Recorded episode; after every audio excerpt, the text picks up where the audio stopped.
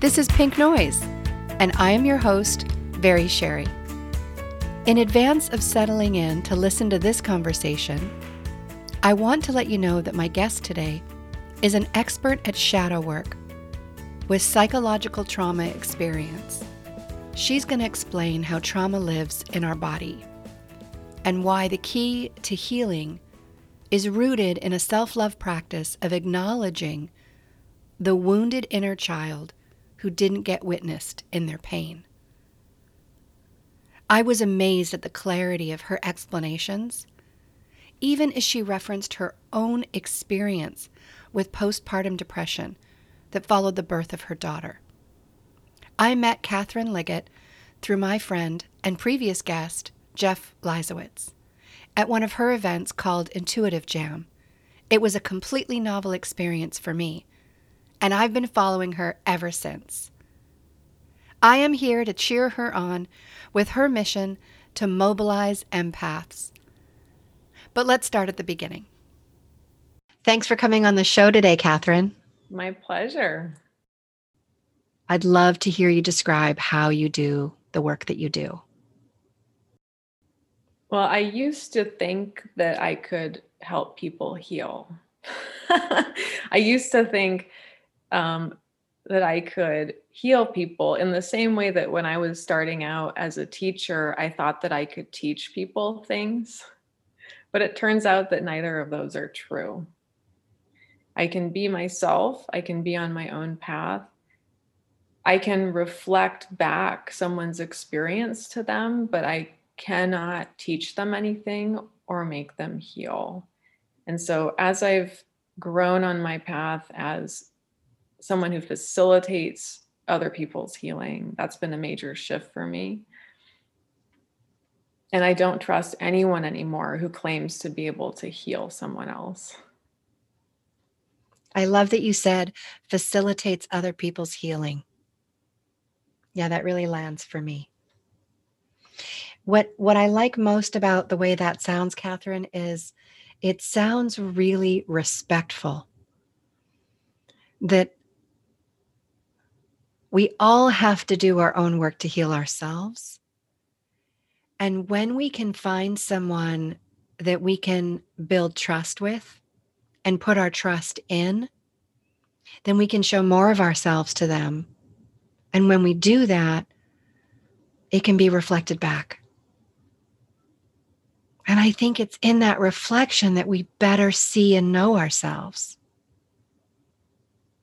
At least that's been my experience. And certainly one of the big gifts of being in the authentic relating practice is time spent with others in exercises and activities and group work where you have a partner and you're uncovering something and then they're telling you what they see. How do you facilitate other people's healings? Are you willing to give an example of what that might look like?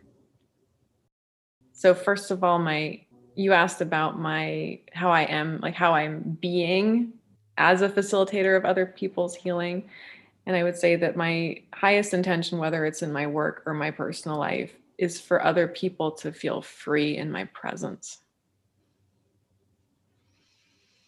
I spent the last five years working with people one on one, facilitating shadow work journeys.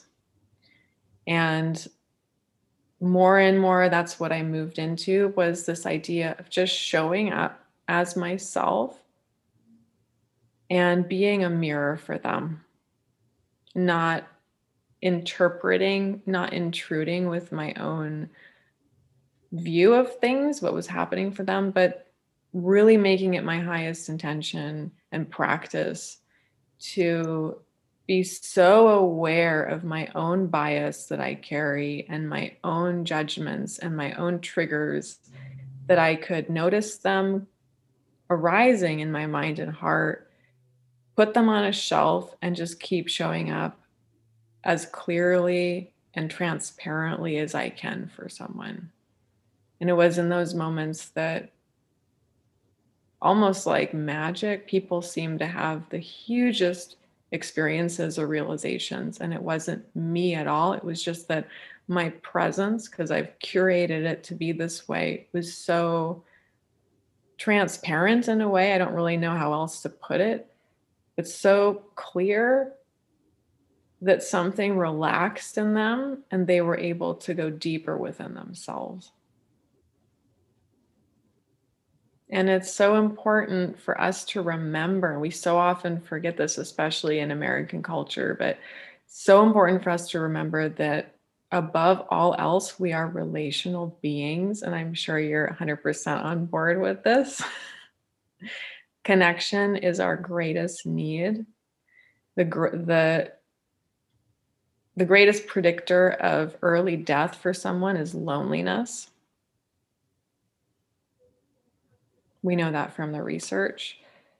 So we're here for connection, and especially in the last year and some change, we're never going to take that for granted again. And I know that that's one of the gifts of this era to humanity is we know how important it is for us to connect with other people. And when that connection happens and, and a vulnerable part of ourselves feels safe enough to come out, then we can really heal. So, so much healing happens in witnessing. One of my favorite quotes of all time is from the famous trauma expert Peter Levine, and he says that trauma isn't what happens to us, it's what we hold inside in the absence of an empathic witness. So the human being is so often traumatized when there's no one there to connect with us when we're suffering. Like that's when something that could have just been a difficult incident in our lives becomes something like PTSD. Is when we were really alone or we were totally trapped. There wasn't anyone there to really help witness us and help us process the experience. That's a huge predictor of if someone develops PTSD symptoms from an incident or not. Yeah. So we are we are above anything else relational beings. Yeah. And hearing that I'm reminded of uh, a lesson I received from Dr. Susan Campbell. And I was listening to one of her talks. I've, I've read many of her books, and she was a guest a few months ago on this program. She was talking about what makes a trigger a trigger. Like, why is there a reaction that you have that seems involuntary to something that is going on.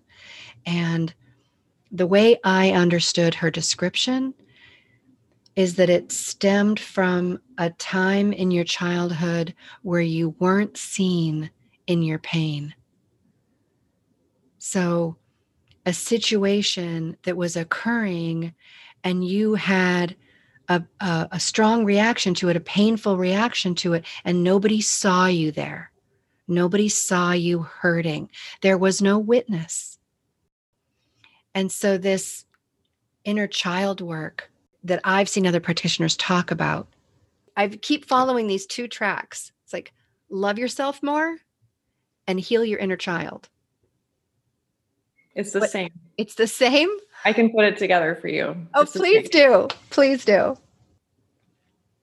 So, first of all, I really have to talk to your guest because I don't often meet other people who talk about trauma in that way, that trauma is unseen pain. Because that's absolutely my experience. And it just gives us this window into how deeply traumatized we are as societies right now, because so many of us grew up, as we talked about, in this emotional neglect. And because we know that trauma is unseen pain, we know that if my emotions aren't being seen, understood, heard, right, I am being traumatized. And there are so often people who I've worked with or who I've known in my personal life who have no idea why they have so much anxiety, have no idea why they have suicidal ideation, have no idea why they are depressed. And when they experience my work, they finally find the answer to why. And it's something our society doesn't talk about, and it's emotional neglect because it is a deep, deep trauma and because we've been in an emotional dark age, we haven't recognized how deep it is, and we are starting to. I got chills all the way up my arm and down my back when you just said that. I'm really starting to pay attention. I think I spent a large part of my life walking around as a disconnected head, not being aware of that my body was talking to me. Well, that's what we do when we have trauma. It's called dissociation, and it's our brain's ingenious response to pain that isn't being seen. We just leave our bodies because the pain is in our body. And so, if you're in your head all the time, you know that you're traumatized. And most of us are. And social media and technology just help keep us there because it's so mind oriented. It's extremely difficult for people with trauma histories to really sink into the body because there is so much unseen pain there. All of the childhood emotions that weren't seen, heard, understood, validated live in our bodies. And a huge amount of what I do is inner child work. That's the heart of the shadow work that I practice. And the center of every shadow work journey as I facilitate it is a deep encounter with the inner child in a memory or a general sense of a certain age that was the root of an adult trigger. And so I guide the journey back and we work through the body, the body sensations that are present in the adult triggering moment, and we follow and trace that back earlier and earlier in life till we land in that root memory, usually in childhood. And then we switch gears and we become the empathic witness. We become the strongest version of ourselves, looking at our child self. And we do deep validation work. We do the witnessing that didn't happen at that time and place. And often there's tons of tears at this point in any of these journeys as the person reflects back exactly what they see this younger self feeling. So I see you're all alone. I see you're hurt. I see you're so scared, etc. And this is the same thing as self love.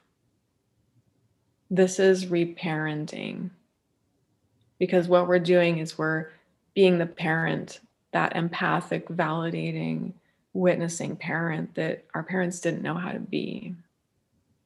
And so when we reparent ourselves, this is what I feel like the true definition of self-love is is when we can hold ourselves lovingly unconditionally witness ourselves no matter what's happening in our bodies and minds so just as I did in my postpartum experience, where I arrived at like, no matter how frayed my nervous system was, no matter how much anxiety I was feeling, I could still hold myself and say, I'm here.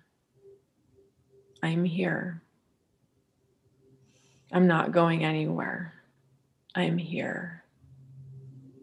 That's literally all I would say to myself. And that's what I guide. It's one of the things I often guide other people to do with themselves if it happens organically.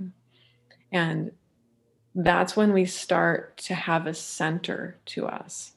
That's when we start to feel safe enough to little by little drop into our bodies, drop out of the head and into the heart, and then hold ourselves in this place and start to live with the sense of oh, maybe maybe it's okay that I feel this way. Maybe I don't have to make excuses or try and hide how I feel from other people. Maybe I can ask for what I need. it becomes easier and easier to even identify what we need when we make it this practice of coming home to ourselves over and over, no matter what. So we become more able to identify what we need and what we want because most trauma survivors don't. We don't know what we need. We don't even know where to start or how to, we don't even know how to know what we need or want, right? So, this practice of gradually and consistently reconnecting with ourselves, no matter what, and it can be as simple, it doesn't need to be um, an elaborate shadow work journey. Although my practice, it seems like it, what I lead is less and less elaborate over time that I do this work. But it doesn't need to be a shadow work journey per se. It can simply be hand on heart, deep breath when you're feeling the pain and say, I'm here. That's shadow work right there. And that's in a way the heart of everything. I love that you brought up how hard it can be just to ask for what you want. And the thing before that is how do you know that you want it? How do you identify the thing that you actually want? I have found that to be harder I know that for me, I've often said, well, if I knew what I want, well, then I could just map it out and I would just move into producer mode and I would execute the thing and I would map out a plan. And that part's easy. I just have to know what the thing I want is. And I have to know that it's worth putting all my resources into it.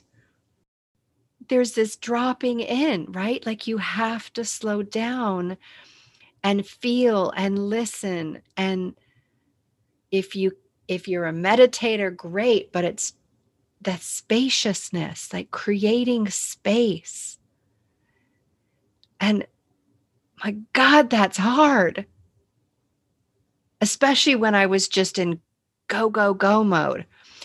And there's one more thing i wanted to say about that. And it's the word longing. And it was the day i realized that longing is something that I am choosing to celebrate now. And longing isn't this thing of like sadness or, you know, dangling the carrot of this desire that's out of my reach. And so I'm sad about it because I can't have the thing and I'm longing for it.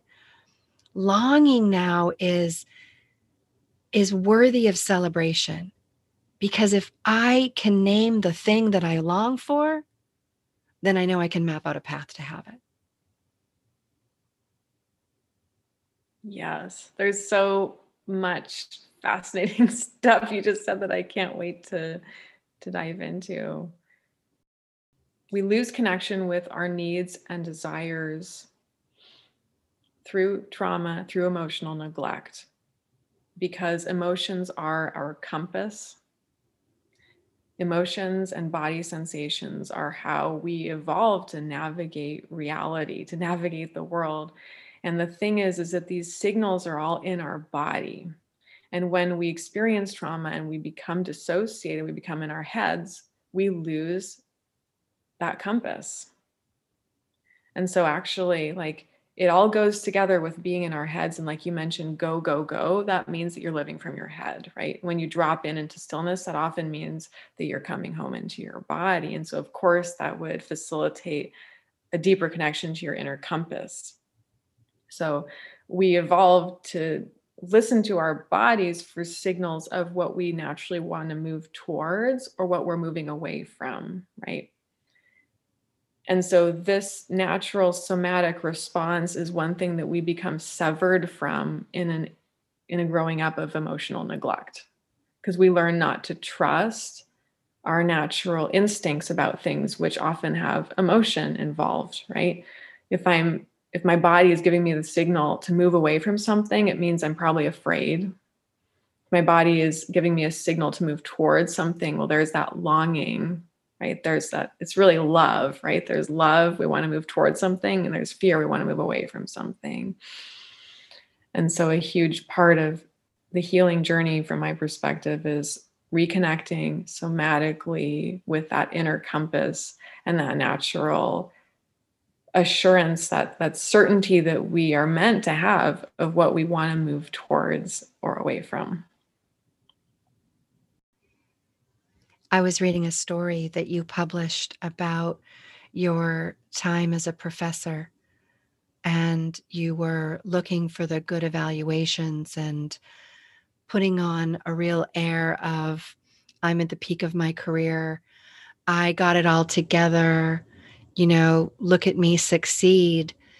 And yet on the inside, you know, nothing short of a, you're the best teacher ever, you know, was ever going to be enough.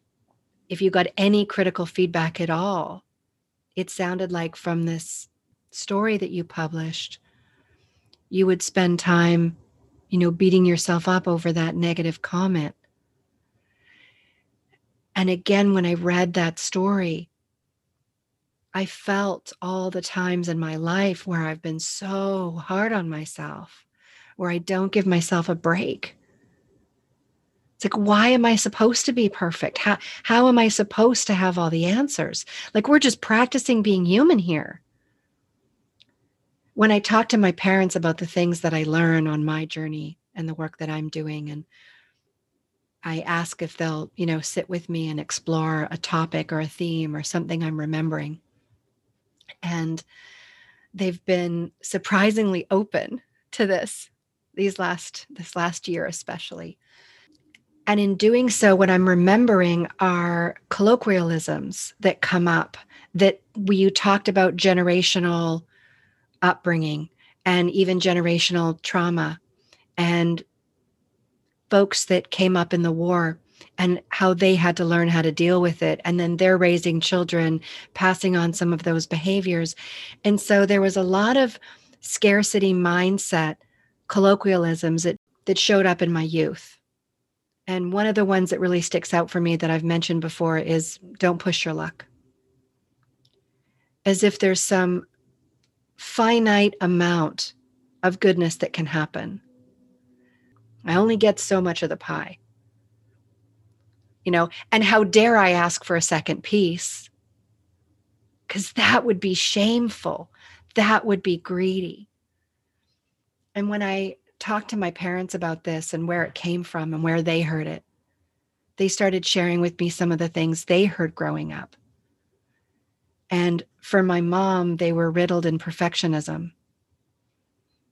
And so I see I see where the adversity to risk comes from. Because if you can't do something right, don't do something at all. And when I read that piece of your story, I felt all of that in my body. Like even right now, as I'm telling you, I can, like, I'm really tense through my solar plexus and I can feel my my center vibrating like just sitting here talking to you about it. I can feel it too. I, I felt um, I was able to physically feel how central that statement is in your being and how much impact that's had for you. Yeah. Yeah. I think that part of that's absolutely war mentality, survival mentality, um, like that don't ask for too much that scarcity mindset. Another part i know about is that that is part of our ancestral heritage as people with northern european roots. Um, i'm part norwegian my mother is half norwegian her mother is 100% norwegian and there is a phrase in norwegian that says something like don't stick your neck out like don't be too big. You don't like that was such a huge part of their culture growing up as norwegian. And i know because i'm very familiar with german and germanic culture and there's a very similar mindset there. Like you don't want to stick out. It's safest and best to just keep your head down, to conform, to be like everyone else. And then when I look at my husband's Mexican American family, or like my mother's partner is Cuban American, and I look at those cultures, it's so different. I mean, there are, depending on the family, right? It might be kind of similar, but the widespread cultural difference is that like yeah be loud express your feelings go and hug people um, yeah if you're angry you yell. If you feel threatened you fight back. Whereas i feel like in northern european heritage we have a freeze response in our nervous system that's passed down through many many generations that like we don't get to have a sympathetic nervous system response. We don't get to express our feelings um, get angry protect ourselves run away fight back. We just have to freeze keep our head down keep our feelings underwater and just humbly go ahead with our lives in this very small way God, that feels like that explains so much. Like so much right there. Wow. I think it's really important to know that it's just not us right? This the pain the suffering that we carry is not ours alone to carry but we tend to think that way because of our hyper individualistic culture.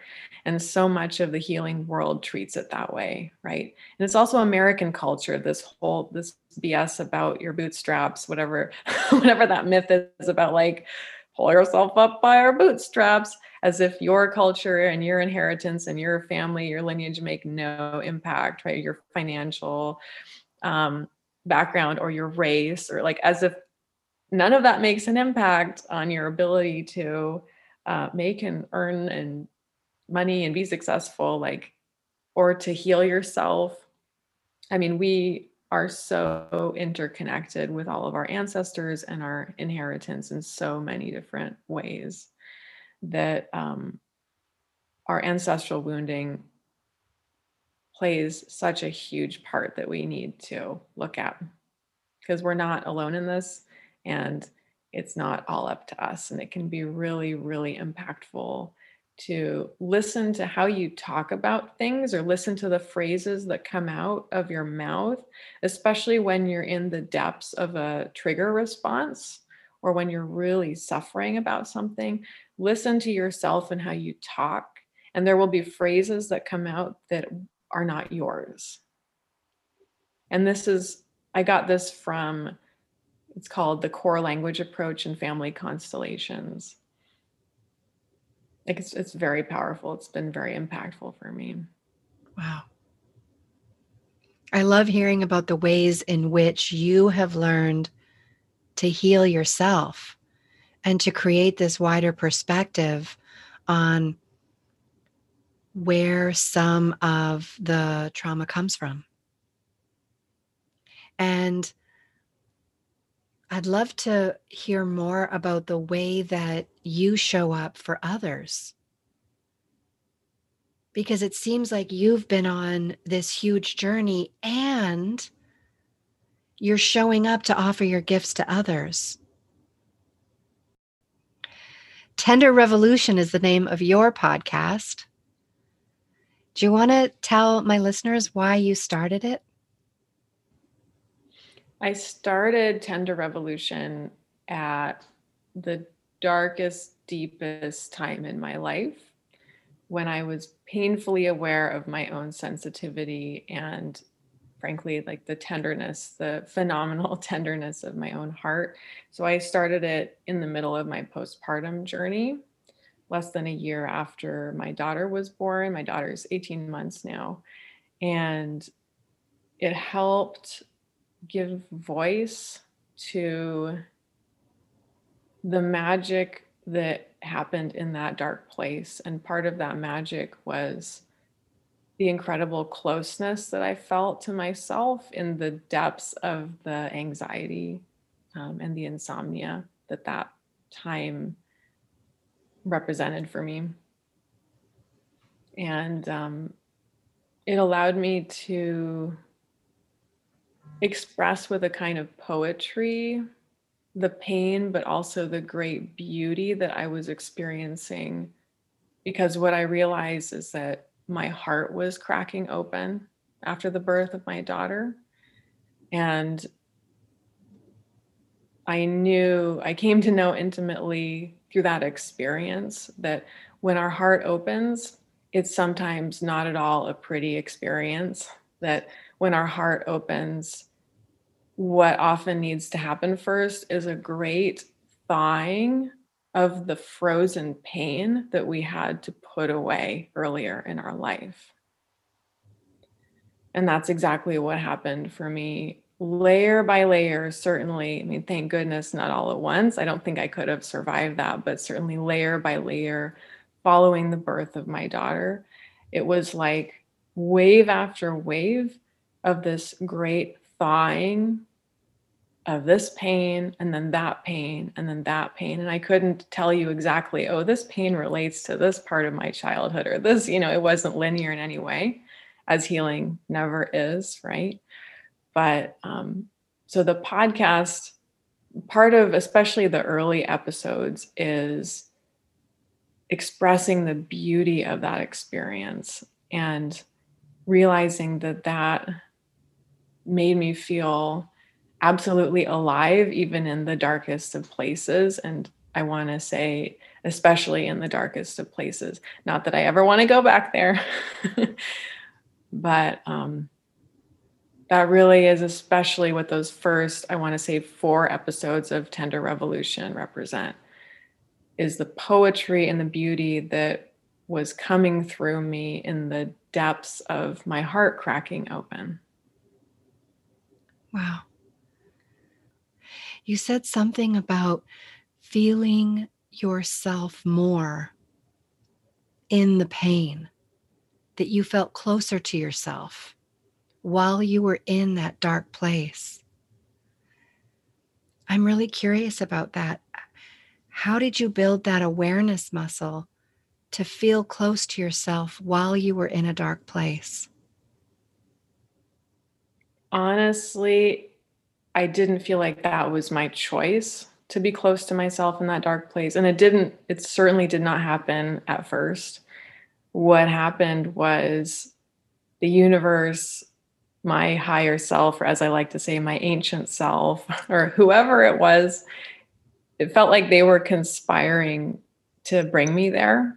So that was actually that that radical closeness to myself was kind of the end point of that journey. But what happened many, many months in a row before that was me really pushing against that invitation with my with the full might of my mighty mind because I do have a mighty mind. I'm a former academic and a recovering intellectual and what I was doing through my suffering that the insomnia and the pretty much nightly anxiety attacks postpartum brought on for me is I went into this relentless, desperate fix it mode with myself. And this was the first, this was my first attempt at approaching healing that ultimately didn't work. Right. But what I did with myself was night after night, I would just in desperation do the deepest, darkest, most hardcore shadow work on myself that I could muster. I would just drill into my my pain, my childhood, try and get to the early memories that were the core instances of the of my present day experience because that's part of what I do in shadow work. Um, is find the early memories that are the roots of our present day symptomology. So I was doing that relentlessly to myself and basically everything but surrendering because during the days I was the primary caretaker to my daughter, regardless of whether I slept zero, one, or two hours. And that was pretty much what it was like for me for over a year.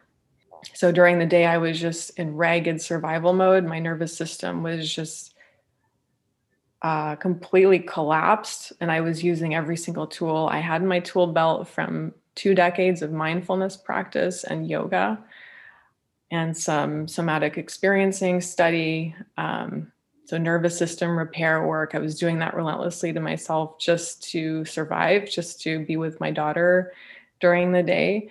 And so, of course, I wanted to fix myself, right? So, it's like the universe conspired to put this situation in front of me where I felt immense pressure to quote unquote get over it, where surrender just seemed like impossible.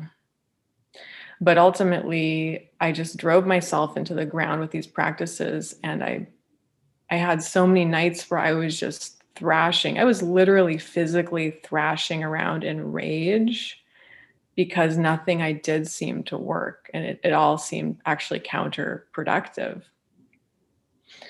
And so eventually I surrendered. And I say that as if it was a uh, easy, easy, simple approach to just surrender, right? But it took a lot, took many, many months of banging my head against the wall to just say, you know, what if I could love myself no matter what kind of a parent I was during the day? What if I could love myself regardless of how much sleep I got? What if I could love myself if I was this way forever? And that's the place that I had to get to to survive. And I can say with so much gratitude to myself that I got there, that I felt pretty much forced into that place. Thank goodness. And when I really arrived in that place of genuinely loving myself no matter what, as if I would be this way forever, as if my life would be like this for the rest of my days, that's when things started to shift for me. And that's the place where I felt radically close to myself. Is just holding myself. I would literally, night after night, just hold my own heart and breathe no matter what was coming up or coming through me and just say yes to it. Just bring a whole body yes to all of my experience, no matter how painful. And the reverberation of that yes, just night after night, day after day. I felt like I was being the parent to myself that I never had, and the parent that I was desiring to be to my daughter and that I knew I needed to be. And so that's what I mean by being radically close to myself in that place of suffering. This notion of loving yourself more. I shouldn't be surprised by now how often that's the punctuated sentence at the end of a struggle that if only we could love ourselves more, things would be different. If only we could love ourselves more. Why do you think it's so hard? Mean, we it feels like we have to decondition ourselves from our upbringing that somehow there's something wrong with thinking we're okay that it's more normal to find the problems of how we're not measuring up. That's easier than saying we're doing a good job and we're doing the best we can and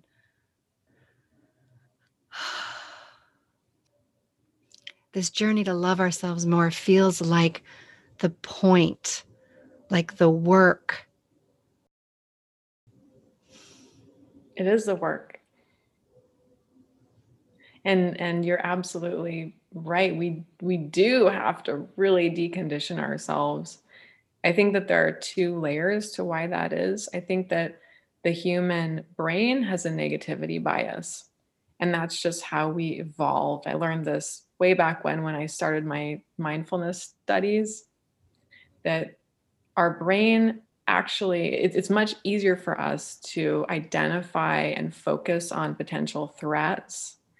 What's wrong what might go wrong you know tomorrow the tiger coming around the corner because it's been adaptive for us as a species over time. So there's that evolutionary biological reality that we have a negativity bias and of course we reflect that back to ourselves as well as to the external world.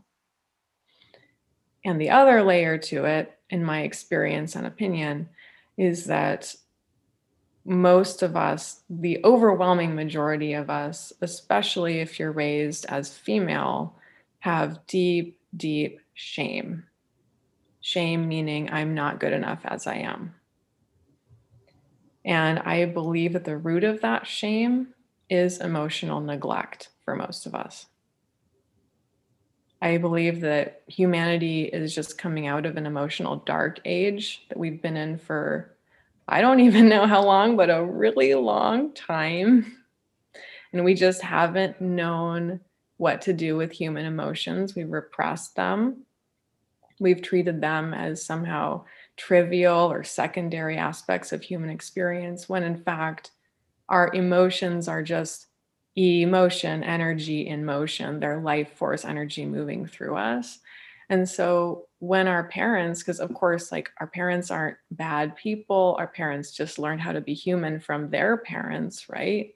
Many of their parents were alive during wartime and they could not feel emotion or, you know, they couldn't just go and be authentic and cry and hug each other when they were sad or grieving all the time. They had to toughen up and get through the war. And so a lot of us had parents who grew up in these eras.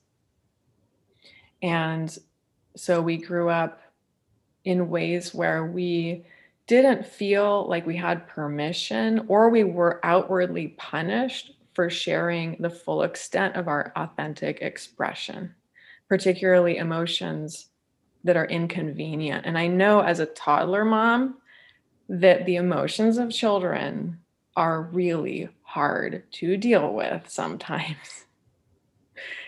So imagine if you were raised that like crying is a bad thing or that you need to get over it if you're crying or that you certainly can't cry in public and that's shameful, right? Imagine if you were raised this way, how could you possibly show up for your children in a way that's so soft and emotionally validating and emotionally intelligent, which often as an emotionally intelligent parent means that we just sit with our kids as they're feeling their feelings, even if it's in public, and we validate them like, this is really sad.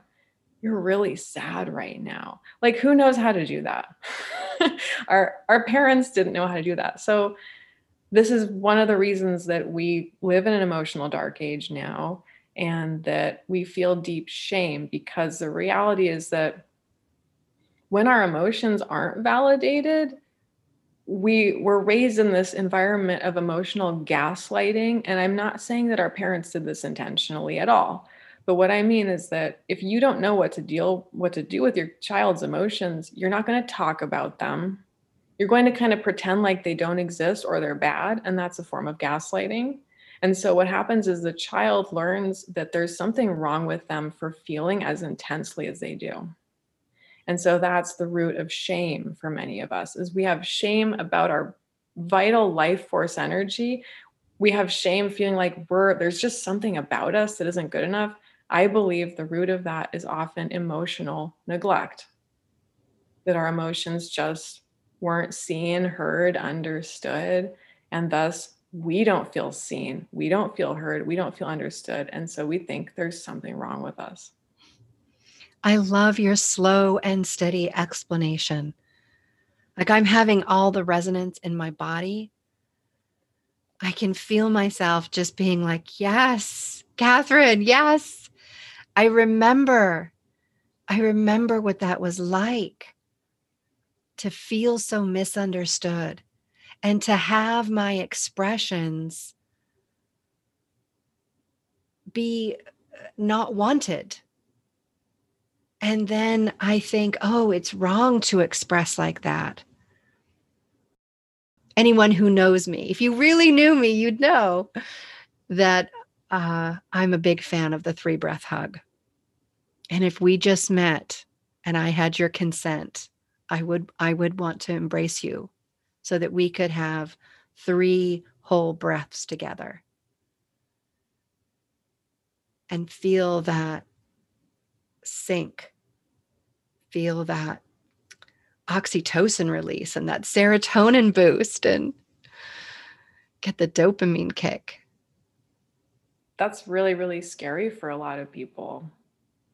I mean, that's really, it's scary because it requires us to suddenly be seen, heard, literally felt as we are and embraced as we are. And I think most of us because we grew up in this environment of emotional neglect, most of us have braced our whole lives against needing that. I've had to really be intentional about accepting love, even from my own intimate family, like my husband, my child. My daughter is the kind of person, sounds like similar to you, who just hugs everyone like I'm we're we're working on hugging trees right now and she'll just go to every single tree and bush in our entire yard and just hug and I'll be just like, "Do you think that bush needs a hug?" You think, "Oh, that tree over there, that tree really needs a hug." I ask her how the tree feels and she responds. I ask, you know. So she just she's totally this force of love and there's part of me that's really afraid of that and that's that guard it's the aspect of me that's this guard at the door to my heart. And he or she or whatever it is is can soften but it just takes it takes a little bit for me. And so part of my practice is to have so much patience with that with myself because i want to be the person that accepts your three breath hug right away you know people talk about introverts and empaths and folks that might shy away from a lot of external stimulation because of how much they feel energies from others. And I think you've got your own phrase for those types of people. Yeah, I mean, I use the word sensitives and empaths kind of interchangeably because empaths I've realized from talking to people, older folks, kind of like my age and older, tend to relate to the word empaths, but the younger generations are shying away from that term and like sensitive, like being asensitive um, is the word that a lot of younger people are using.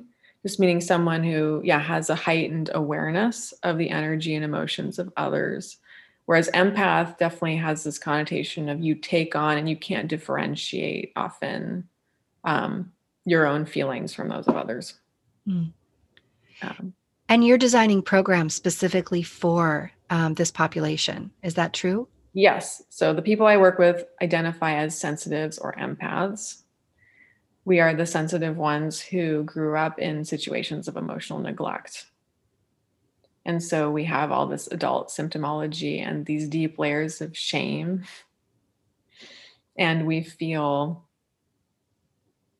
really terrified of conflict because we were raised in a way where it wasn't okay to express our full range of authentic feeling, especially feelings that are inconvenient, like anger or deep sadness because we were raised in environments where we couldn't often say no. We couldn't have opinions that were just our own, and we couldn't behave in ways that where we, we could take care of our own interests or like act like we deserve the abundance of the world. Like this is something that a lot of us have in common, but yet we are these sensitive souls.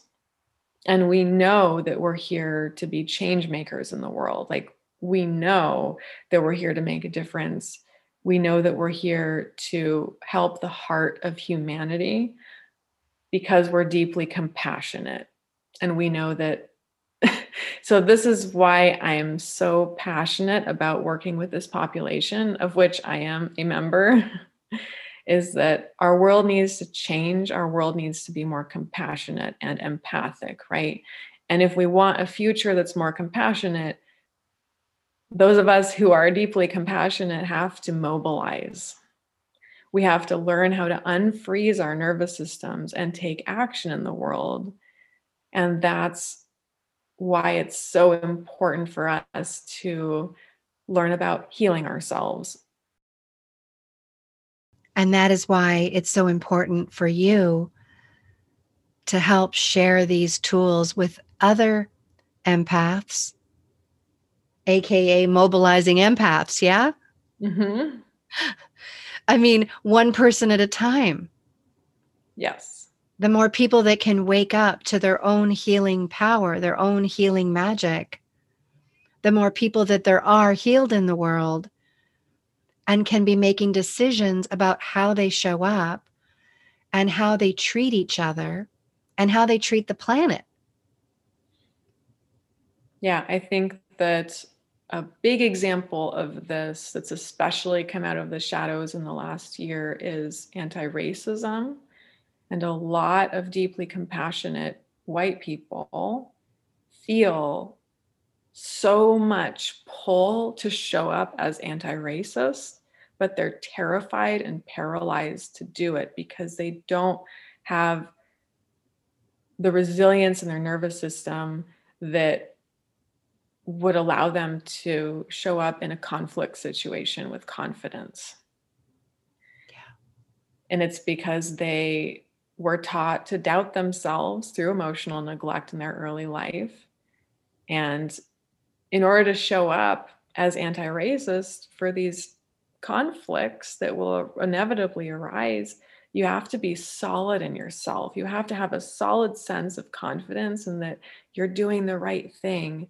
And you can't take on the emotions of others, right? You have to differentiate this is mine and this is important. And this is like this anti racism is essential to humanity's future. You can't be swayed. You can't retreat into fragility and not show up. Like, so we feel this pull to take action in the world and yet we're paralyzed so often. So it's a huge passion of mine to help deeply sensitive and empathic people feel confident more and more about holding themselves no matter what, right?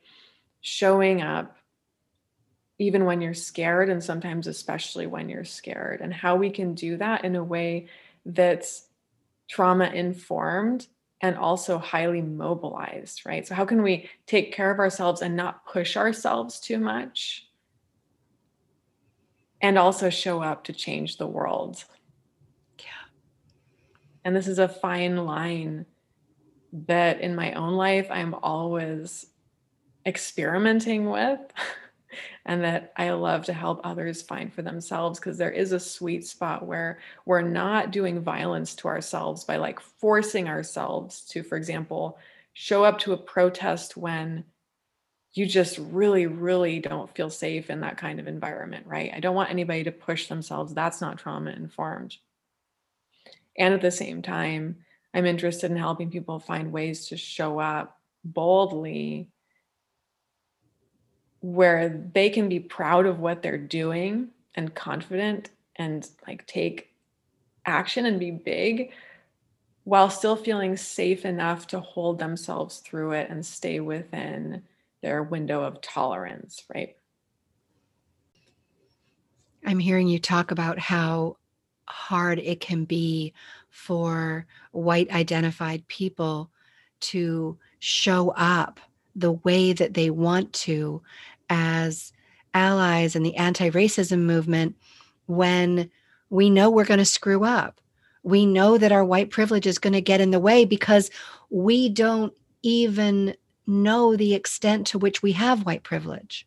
We know it exists, we know we have it, but because we haven't lived as a as a member of the BIPOC community, we don't it's hard to see all the ways in which we've been advantaged I'm in a group of AR leaders um, that have self formed to self educate. And we did like a four month exploration, and then we created a six month program. And I'm in it with 12 people, most of us from the Pacific Northwest. And we're assigning text, we're doing group work together in Zoom for a couple of hours every week. And we have a partner that we're doing some of the homework exercises with so that we can create a supportive space to be uncomfortable mm-hmm. and to practice with each other because we want to create spaces that are more welcoming. We want to create spaces that are more inclusive. And I don't know how to show up and do that with all of the right sensitivities without practice the book that really was a game changer for me in my anti-racist studies and the, the inner shadow work of my own like anti-racism in myself was Resmaa Menakem's My Grandmother's Hands. We're using that. Yeah. that definitely seems to be um, one of the foundational Bibles of this work right now. So, we were talking about how trauma is unseen pain. And a huge part of what's happening now, from my perspective and understanding, is that the pain of Black, Indigenous, and other people of color, and especially Black Americans, is now being witnessed more and more by white people. And this is going to take a long time. You know, it's in the 60s, many people were convinced that that was the movement to end discrimination. And it's just going to take a long time because these are deep, deep roots, deep, deep roots in the human yeah. psyche. Um, Leslie Briner, one of my last guests, uh, who does a lot of trauma work, described these four layers of trauma individual trauma, generational trauma, systemic trauma, and historical trauma.